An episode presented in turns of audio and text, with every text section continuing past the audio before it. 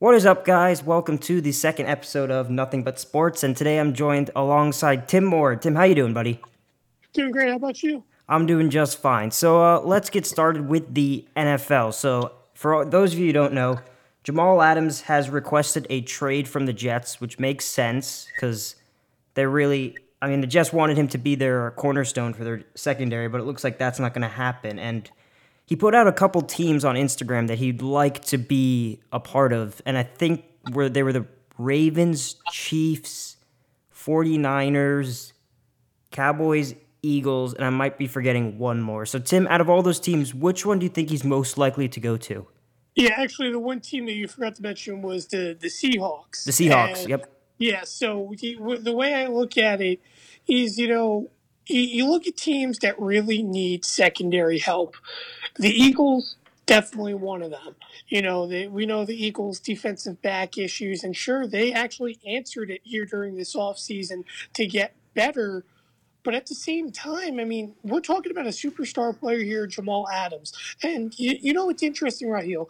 You mentioned about how we thought he was going to go back to the Jets. But unfortunately, the realism is he just doesn't want to be there. Yeah. He wants to go. He's young in the prime of his career. And the thing about those seven teams that he mentioned, which is somewhat a little bit, you know, aspiring in regards to he picked teams that are competitive right now and have the chance of winning a Super Bowl or have a big marketplace. So I'm really eager to see.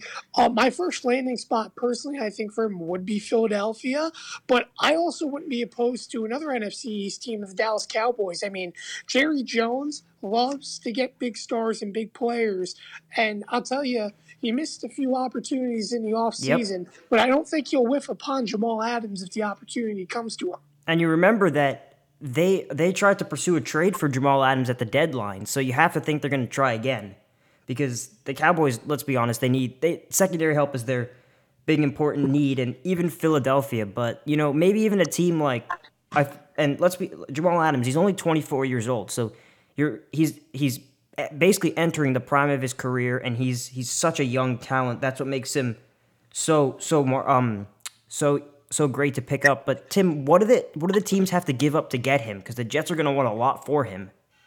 Well, you know, that, that's a great question because, you know, we mentioned the Cowboys compared to the Eagles. You know, the Eagles, for example, they have a couple of young guys that they can deal with either in a trade or, you know, are the future of this roster. And by the way, have already won a Super Bowl.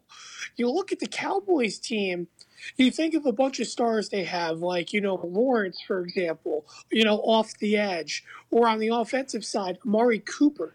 But for example, both of those players I just mentioned, of DeMarcus Lawrence and uh, Amari Cooper, Raheel, they're veterans. They've been here for a good little while. I mean, Yep. believe it or not, you know, uh, Amari Cooper is actually slowly starting to age.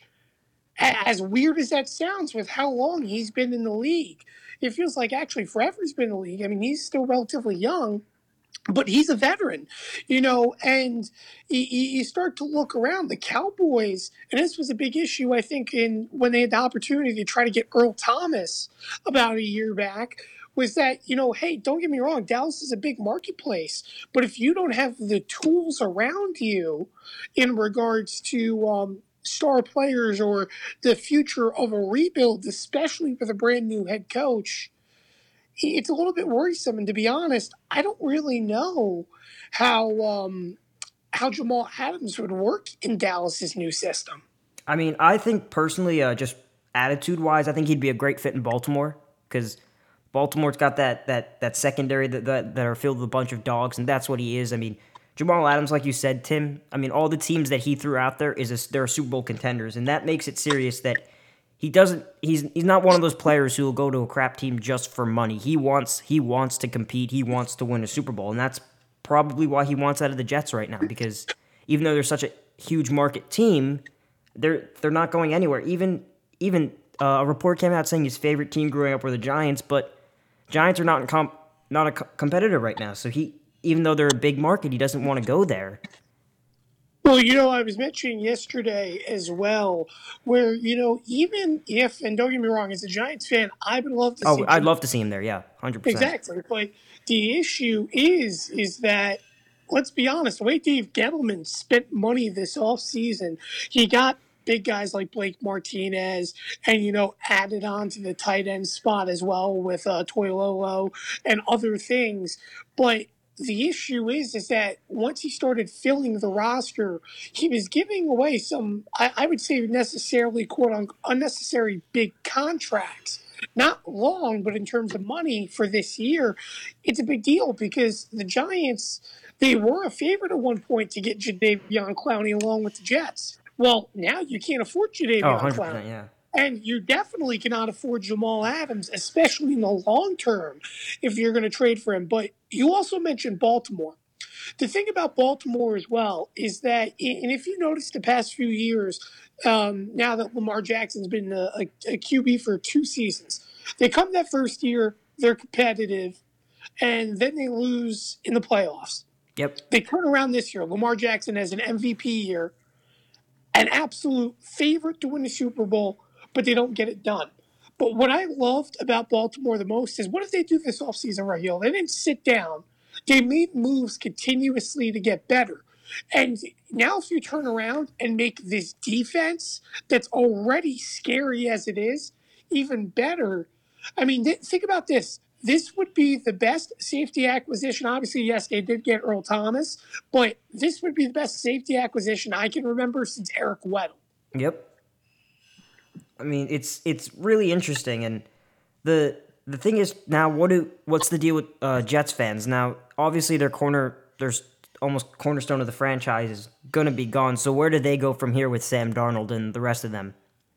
Well, the, the first thing that they needed to do was get a wide receiver, and I I think they really kind of messed up on that too. So, you, you know, the Jets are very lost. Their their agenda in the draft, they had to get an offensive line, protect Sam Darnold. They did that to an extent, but it doesn't fix the offensive woes. And you, you talk about the defense. You know, Jamal Adams is frustrated because his team's not winning. Yep. But w- what I will say this for the Jets, and particularly in credit of Gregg Williams, is Gregg Williams can make the worst defense in the league a top five defense in the league. He's so good at what he does and teaches that this Jets team, despite injury upon injury last year in the you know in the linebacker position and in, in the secondary, they were still a very competitive defense, but it was the offense on a regular basis that was letting them down. So if you're the Jets, the focus has to be on offense. I mean, when are you finally going to get good receivers? I mean, is it going to be sad to say that in the next 15 year span, the best receivers that anyone can remember on the Jets in terms of a duo was Eric Decker and Brandon Marshall? You got to do a lot better Yep. than that. So i- if you're the Jets, you've got to start getting guys that can a catch the football consistently, be healthy out on the field, and and give Sam Darnold targets. You did a good job getting him an O line this year, but he needs targets. He needs someone to throw to. Otherwise, what he said against New England, in which he's seeing ghosts, he will be seeing ghosts for the rest of his career because he has no one that he can throw to on a consistent basis. Yeah, I mean, I mean, you said it perfectly. Uh, especially for such a young QB, you need to give him, you need to give him targets to make him comfortable in the offense. Someone, you know, that say every quarterback has that safe, safety blanket. You know, someone they can trust. And the Jets are missing that, and, and you know they're missing a number two receiver as well. I mean, I think their best receiver on the roster right now would probably be Robby Anderson at this point in time, and that's not that's not a good number one receiver. He could be a number two or number three, but definitely not a number one.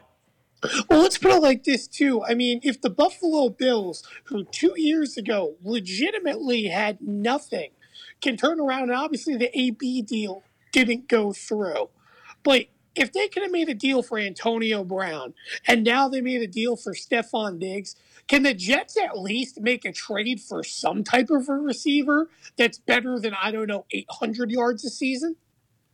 That's the I mean that's the thing about it what I just don't understand.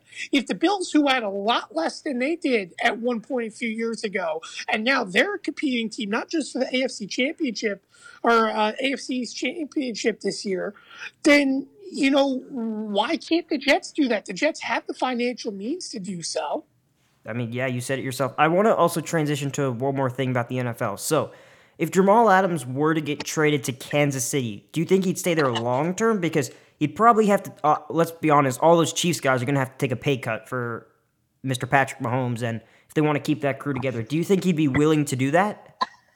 Well, you know, I think he'll be willing to take a minor pay cut, but when you think about the pay for a safety, Jamal Adams is probably going to break the all-time record for that because, if, to be honest, the way the NFL works, safety pay over the years have been relatively low. You know, it's very typical to not see 20, 30 million dollar deals for, you know, a free safety or a strong safety. So I think you're going to see a lot of money for Jamal Adams. He's going to break the system in regards to how that works. But if he does go to the Chiefs, I don't see it being a long picture. And the reason why, when I think about it, is I go back to a few years ago, um, Raheel, and I think about a player of Tyrann Mathieu. Now, remember, he right now actually is on the Chiefs. Yep. And he is versatile. He can play corner, he can play free safety and strong safety. But remember when he went to the Texans? This was the same exact question we had when he was with Houston. What was he going to do on a long term deal? Because remember, he only signed a one year deal.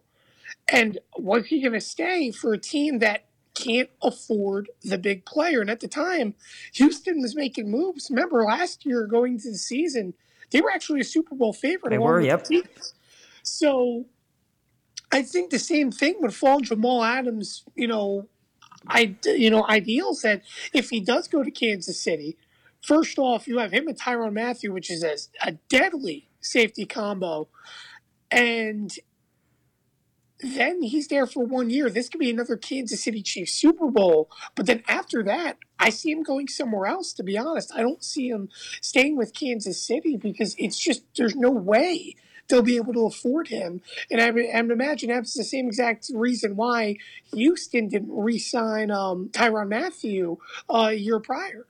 Yep. All right. Uh, so let's transition now into the MLB. So, as we know, Manfred said that it didn't look like they'd have a season. Then the Players Association came back and opted. I think it was, or is it was it the commissioner offered a 60 game season. Players Association came back with a 70 game season, and Manfred quickly, quickly rejected that. So basically, the proposals were a flop show. And at this point, Tim, is there? I mean, I don't see a season happening at this point in time. I don't know what you think, but to me, the season is not happening because both sides are just too entitled to to give up money. Well, and I understand where Manfred's representing because he is representing the owners to an extent. The 60 game proposal, in my opinion, isn't that bad. Sure, it's 12 more games than the 48 that was initially proposed, but you're giving these guys the prorated salaries that they desire. But what the issue is, is that there's no communication. The players' union wants something and then in terms of the players association and then you have you know on the opposite side the owners that want something totally different. And in a time like this a pandemic the owners don't want to lose money. But the players as independent contractors they want to make money. That's the problem. so, and, and, and the, the way that this tends to work out, and I think Pat McAfee actually put it best, is that eventually, as an owner, one day you're going to have to sit down and make a tough decision and you're going to lose money somewhere. Why not do it now, knowing that you can save your sport years of suffering and your business years of suffering? Because here's my worry about Major League Baseball, and don't get me wrong, I don't want them to come back this year, but for COVID reasons. Not for just, I don't want to see baseball. But at the same time, I worry about this if baseball doesn't come back this year, what happens comes the uh, come the spring if COVID nineteen is still here? No yeah. one's going to want to come back. No one's going to want to be involved. The future of baseball really is in jeopardy. You have kids that just got drafted. They're told how much money they can make. Only five rounds. It was an asterisk mark draft. And you have undrafted, quote unquote, free agents that will be moving into the minor league system that are making below minimum wage. literally the max signing bonus was twenty thousand dollars. Raheel, do you know how much the, the minimum wage is, quote unquote, the minimum contract is in the WNBA, which is the least paid league in the world?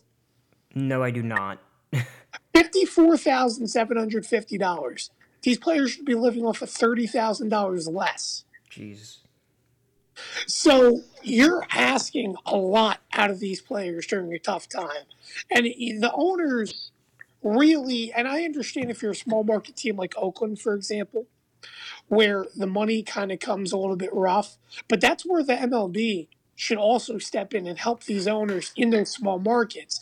And I think that's fair to that's fair to ask because not every team's the New York Yankees, the Boston Red Sox, the Dodgers that can spend 200, 300 million dollars a year. But if you're investing into these players and you're investing into the product of baseball, then you need to take a loss somewhere to help the future. And that's what I don't think the owners are doing right now. Well, so this is this is my problem with the whole situation, Tim, is that the owners, they're so afraid of losing money when most of these guys are billionaires. Like let's be honest, a lot of these owners are billionaires and there's and they're not the ones who are putting themselves at risk to this virus. That's the players. They don't even have to be in the stadium to watch their team play. They can be sitting at their luxury suites or their houses with no risk to it. While you're the players, on the other hand, are the ones who are grinding it out, making money for you, who come and playing the base playing baseball and are putting themselves in effect for this virus and might not even be able to see their families at this rate. So that's my problem. I just feel like the owners they need to give something up in this situation because these guys, most of these guys, Tim, are billionaires and they're not willing to give up money in a global pandemic where thousands of people are losing their jobs. You, you know where this started to sound too good to be true the other day, Raheel? Where's that? When they said universal DH. That's when it starts to sound too good to be true. And unfortunately, you know, the way the way I look at it is that the team owners, they want one thing and again, they and as I mentioned already, the players want another. But you know, with these team owners again, and, and I already mentioned it in terms of they're going to have to cut a loss somewhere. But the players also are not going to lay in. And the reason why the players aren't going to lay in is because you already cut their salary once. Yep. Why do they want to live on a risk? And don't get me wrong, yes, they're baseball players. They make millions of dollars to an extent if you aren't on a rookie salary, might I mind you, and have had the option to make it through your first contract deal or extension. Those guys are going to make a good amount of money. But you have the rookies at, at here in Major League Baseball that really don't make too much money. So the way I look at it as well is that you're going to have to come, risk yourself. And let's say if you're on a rookie deal um, and you're making $100,000 maximum for the season because of the way this all works out. If I'm a player, I'm not risking that. That's not worth it if you reduce the contract yet again. So, I to me, I feel it's important for the players to keep on fighting for what they believe for because the owners are just they, they don't like you mentioned Raheel, they don't have to deal with this risk. They're just so scared of losing money. Yeah. But the problem is, is that no owner has, you know, necessarily the guts to say, hey guys, maybe if we lose just for a little bit because they're so scared of losing money that there's going to be a better future for something that we're investing in. And it almost feels like what I was going to say before is that these owners don't love the game of baseball. They just care about the dollars. Oh, 100%. Yeah. And you can almost feel the same thing about Rob Manfred. He doesn't care. It doesn't seem like he cares if baseball comes back this year because he's making $25 million a year just to blunder interviews, just to make the game literally look bad. And yeah. this whole process has been an utter embarrassment. And it makes and it and it puts a huge stain and a huge it just makes Major League Baseball look horrible in this situation. Think about this. At the beginning of this, everyone thought that the one sport that could run first would be the would be Major League Baseball. And yet we are in June and they are the only major sports league that does not have a plan, has no intentions to come back, and looks like we'll not have a season. They're the only ones. Every other commissioner has been able to come up with a plan. Why is it Major League Baseball not being able to do this? Well, and I think it has a little bit to do too, Raheel, with the mixtures of the systems of sports. Now, now think about this for a second, okay? The NHL and the NBA are coming back in regards to what their plans were. They were already in season. Obviously, this altered the end of their season, but they'll end it a little bit later. The NHL is coming back straight in the playoffs. The NBA, they want to finish out their season, which I find insane. They should just go Yeah, straight, go straight to the playoffs. playoffs. But they're going to do that, and at least they're keeping their broadcast crews at home and having only people produce it on the sidelines, and they're in a remote location, which I like. They're trying to you know do as much social uh, social distancing as they can. But I have also my own issues in terms of Orlando because how are you going to keep these players safe for all these teams when you're opening up Orlando to people to come take vacations at now? That to me makes absolutely no sense. But going back to the point, you know, you look at those sports and they have one thing in common. They have one lower tier. Um, NBA having the G League, and obviously hockey having its its lower minor league version. But then you look at baseball. Baseball has so many tiers in the minor leagues, right? That this just isn't a simplistic issue because what's been a big debate topic here over the past few months, especially, is how do you appropriately pay these minor leaguers? Because in the bigger picture, you have more players right now that are employed to your team that aren't working than you actually have players on the baseball field. When it comes to if Major League Baseball does make an agreement, you have 26 guys out there on the diamond. You have another about 120, maybe 150 plus guys between all your minor league farm system that are sitting on the sidelines watching from home. So that's also where the owners feel it's a little bit tough because they're responsible for paying these minor leaguers and and then you have to pay these major league guys. And I'm not defending the owners in that regard, but that's why I also think it makes it a little bit tougher in, in to come up with something like this because there's so many tiers of minor league system compared to other sports. So let's say the the MLB does reach an agreement. How, do you agree with them coming back in this time? Because I, I think we just got a report earlier today that I think five players in the Philadelphia Phillies had to have tested positive for the virus. So is it is it just safe to say at this point to completely shut it down for health concerns? I mean, at this point, I personally would. Again, I was against Major League Baseball even coming back this year in terms of the COVID nineteen. Not not make an embarrassment out of these plans and not come back, but I don't think it's best to come back. You're risking injury, and I mentioned multiple times this week as well in other podcasts. You know, you're risking injuries. You want these guys to get prepared for two weeks. These pitchers are going to be expected to pitch in high pressure situations. And I want to go back to the most recent agreement real quick, Raheel, um, or I should say the most recent proposal. They proposed 60 games in 70 days. So overall, you're getting 10 off days. Now, being a Yankees fan, Tell me when's the last time the Yankees didn't have an injury in two months with 10 off days? Um, I don't think any of us can. Yeah, I, I'm, I'm, I, I don't know, Tim. I mean, So ba- basically, the point is, is if you look at the New York Yankees, for example, who are probably the most injury-prone team in all Major League Baseball, hundred percent. and they get hurt on a regular basis with their stars. How are you going to expect players that have been sitting at home for what is now nearly what I would say three months, right? March, Yep. April, yeah. Yep. So March, April, June. So sitting three extra months than what they should have.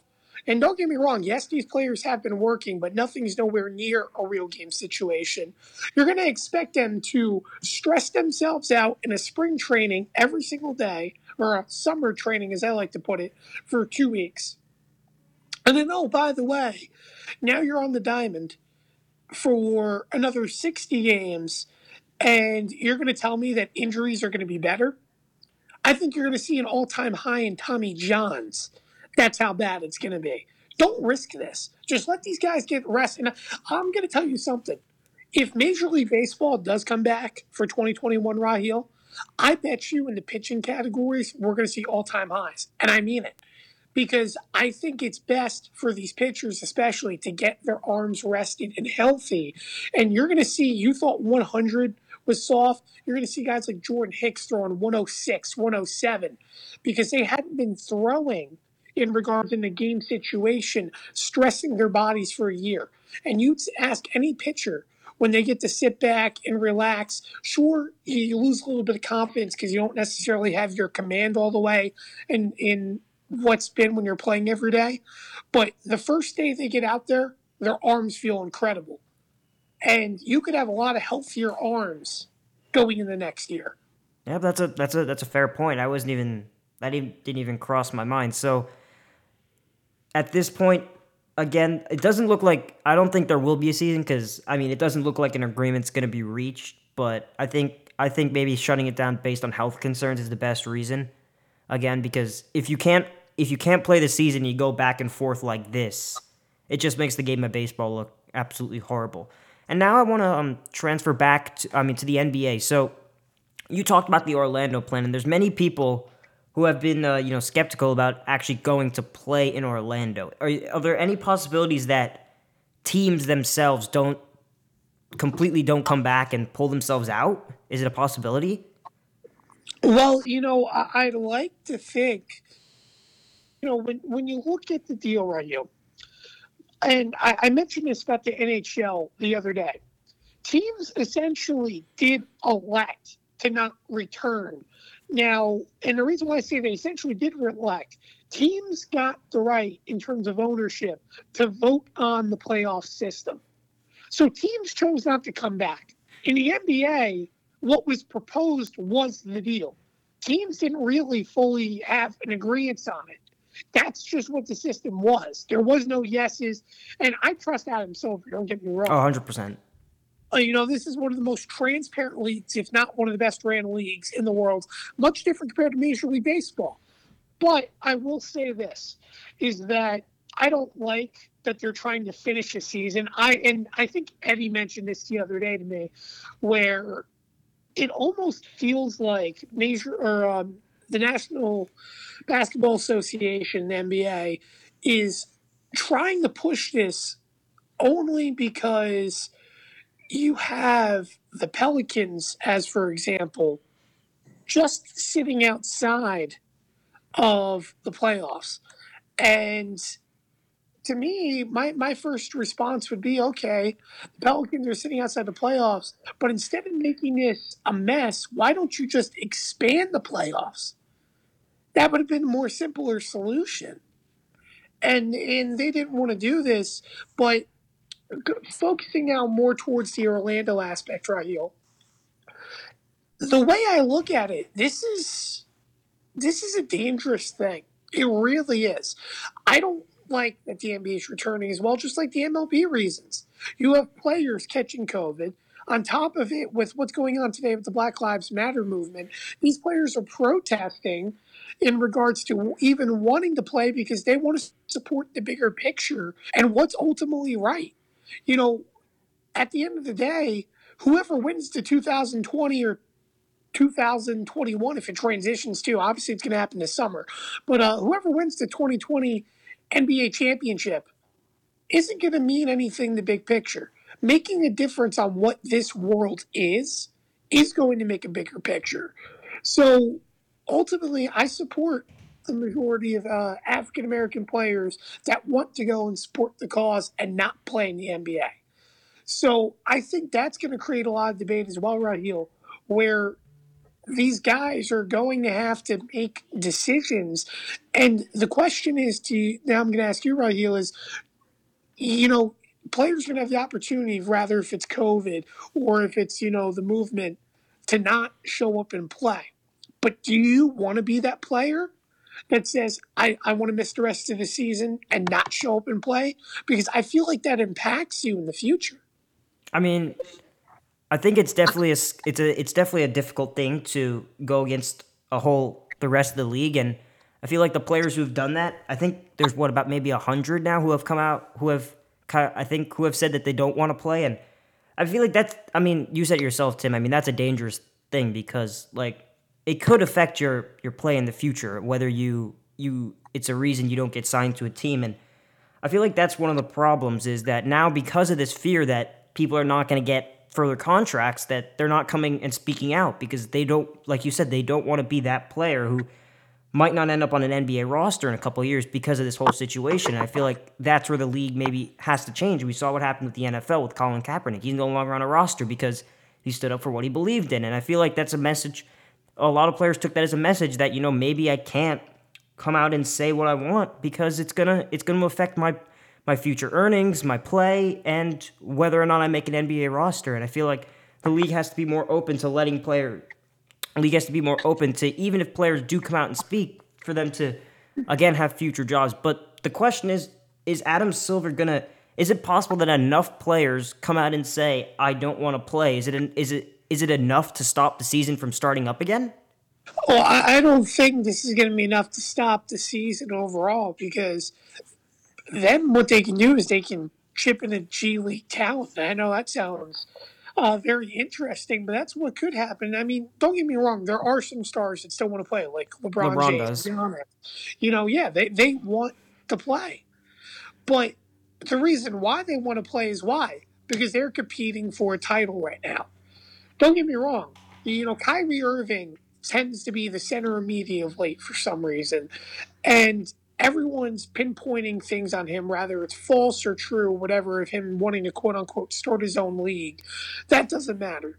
But the, the, the point is is that you look at it and it's like Kyrie Irving, what team does he play for right now? The Nets. The Nets. He has don't get me wrong, Kevin Durant is a teammate, but Kevin Durant's hurt. Kevin Durant's out for the year. Is Kyrie coming back for the playoffs or is he still well, that's the thing. Kyrie is the leader in terms regards of this vocal movement right now of players that don't want to come back and fight for the Black Lives Matter movement. So, you're, if he he's going to be faced with a decision where does he want to come back or is he just going to sit on the sidelines? And I think really everyone's going to wait on Kyrie to respond. If Kyrie sits out, there's going to be a lot of players that support him that are going to sit out. But on the opposite side, there's also players that I'm sure are supportive of this, and they're not saying a thing because, as you mentioned, they're worried about the contracts. But I, you know, I, I just really think that, you know, this isn't going to stop the NBA. It's either you're with them or you're not, and they'll move on because of what's going on right now. And also another thing is Damian. I think Damian Lillard and Carmelo came out and said that I'm not going to for health concerns, I'm not going to put myself at risk just to play a bunch of meaningless games if I'm not in the postseason. And it's just, it's still a possibility that the Blazers do make the postseason, but. And I do want to make one point too, Rayu. I apologize for interrupting, but you know, you mentioned Carmelo Anthony. Here is a guy that is only playing for one reason right now in the league, and that is to finally win an NBA championship. And for him to turn around and say, I don't want to play and risk myself, says a lot.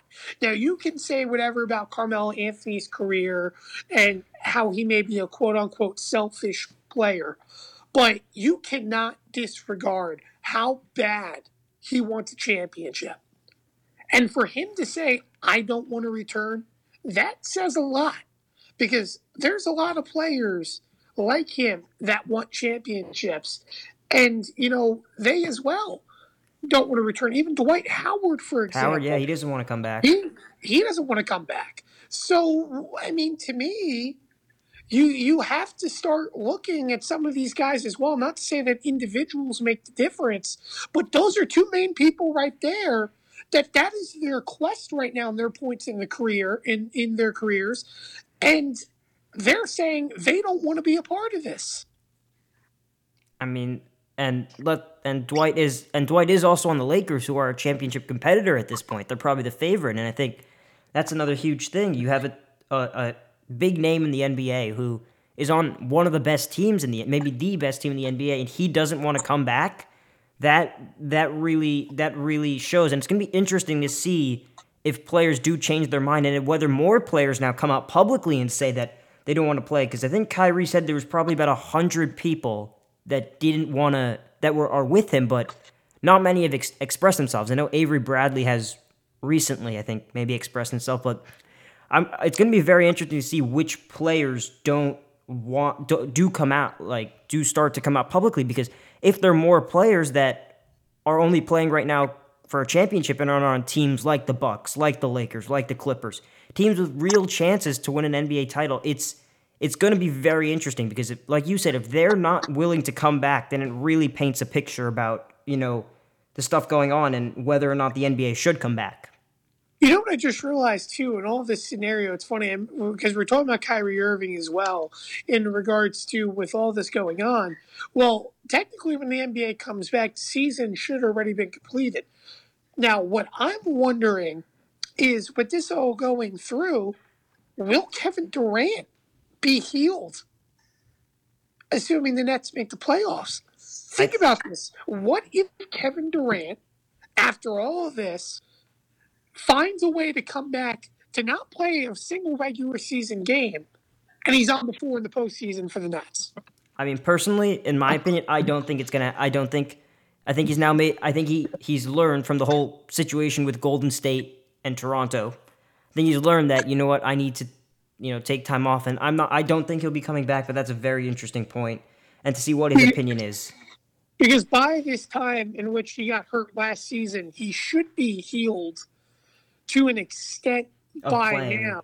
So I'm saying because this is usually around the time he should be returning based upon the original um, diagnosis, at least from what I read in ESPN's articles. But again, this never really popped into the question because we all assumed, Raheel, the NBA season would be coming to a close By right now. around. Yep.